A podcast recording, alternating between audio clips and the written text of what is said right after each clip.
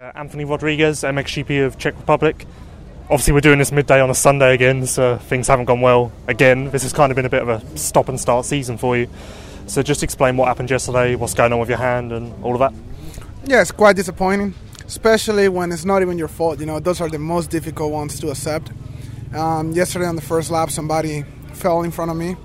Of course, the first lap we're all close, and his bike started flipping into my, into me basically and I tried breaking, I tried evading it as much as I could, and I got away. At least it didn't hit me in the face, but it hit me in the hand. And yeah, I finished the race like that. When I finished the race, I saw a bunch of blood. I was kind of scared to look at it, but then yeah, I took my glove off. I saw some white stuff behind the cut, and I'm like, this isn't too good. I went, got it cleaned, got it stitched up at the hospital. They put some stitches in there.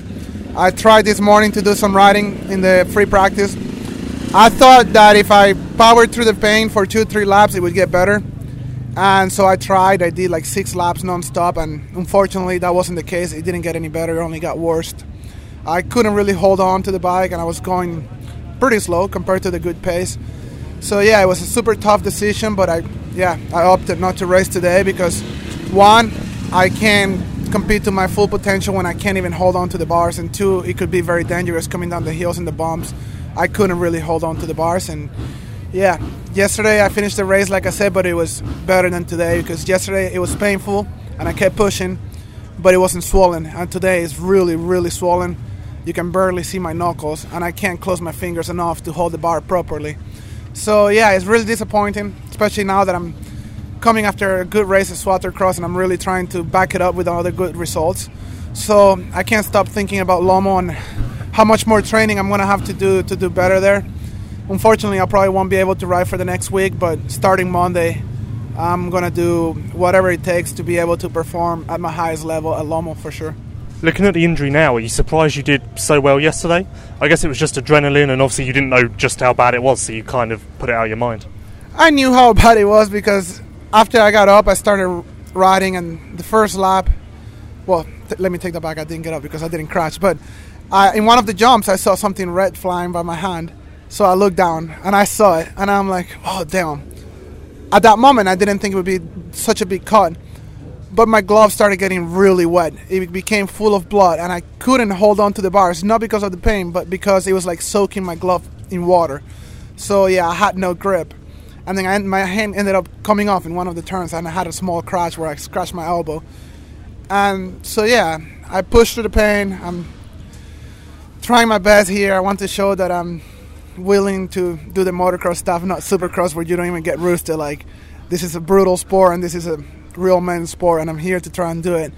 And yesterday, like I said, was better than today. It was painful just like today, but yesterday I didn't have any of the swelling because it was a recent injury. And then I woke up this morning and I could barely move my fingers, and it was yeah, it looks like a potato.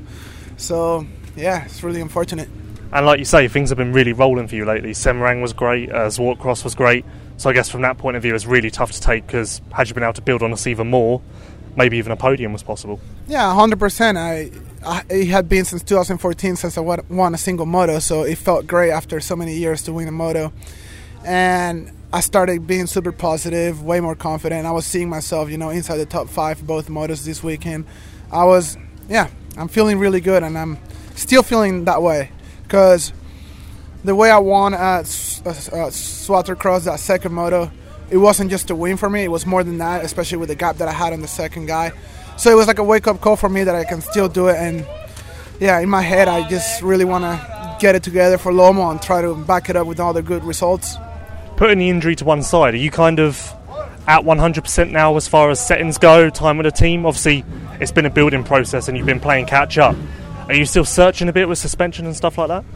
I have to say I'm quite happy with the way it is right now. Um, with that being said, we haven't really done much testing because the one time we did, the track was completely flat. So the moments that we have gotten the bike a little better have been at the racetrack. Um, like I said, it's really good, but could it be better? There's a chance, I, but I wouldn't know because it takes um, testing for this, which is what this guys does all winter. Like they don't they feel happy with their bike and then they're like okay let's try a different setup just to see if it's better. They try if it's not better they don't use it. If it's better they're like oh wow i didn't think my bike could get any better and it got better. I know how it is. I've done it when I, in the uh, in the past when i was with star racing in america. I was so happy with my bike. I told the guys why are we trying this? I'm happy. And then i go out there do five laps and i'm like thank you guys for pushing me on trying this because i really like it a lot better. I don't know how it got better but it did. So like i said i'm happy with the bike but I'm not sure if it could be better, but we can make it better just overnight at the races. Obviously, I guess it's even more work for you to get your settings dialed on sand tracks. Lommel's next, that's kind of a unique animal. You've done Ottobiano, but that's another level. I'm guessing you practice there, but uh, are you a bit maybe excited or curious to see what that race is going to be like? Yeah, I'm actually really excited. Um, I raced it in 2012 at Lommel for Des Nations. My bike blew up on Saturday, and then on Sunday blew up also on the LCQ. But the LCQ I actually had an amazing race. I came through the pack, and I remember passing Seaward. I'll never forget it. And also Geyser right before my bike blew up. So I got good memories from that place. And um, yeah, Zwarte Cross was nothing to compare to Lommel at all. But there was one or two sections that were really rough, and I actually enjoyed it a lot. Just trying to find a way to jump through the bumps and stuff. So with that injury aside, if I get myself together and I can be 90% at Lommel, I should expect good results out of myself for sure. That's kind of where maybe people need to realise the fact that you are so capable then, because you can do it on all surfaces. You've kind of proved it now. Maybe you deserve more recognition than you've been getting. Yeah, you know, I'm kind of used to. I've been kind of like the dark horse for my entire career, almost except for my last year as an amateur. That was different, but yeah, it's hard because I'm so close to making that one race that is gonna make everybody wow and like bring my name back into this team where like this guy is for real. So I just want that to happen. I need that momentum to keep going and keep improving my name because I don't want my career to be over. And unfortunately, that could happen if I don't get a team for next year, as I can't afford to be a privateer. So it's all in or nothing at the moment. And uh, finally, speaking of recognition, are you noticing interest from the states, from teams, sponsors, stuff like that? Are people kind of taking note of your results? Um, honestly, not so much. I don't know if it's because I've been 100% focused on racing and I haven't really been trying to contact teams or anything like that.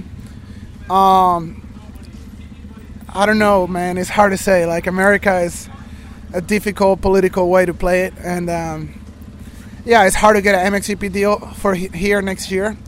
But that's where I'm, my head is going around. Like, I really want an MXGP deal here.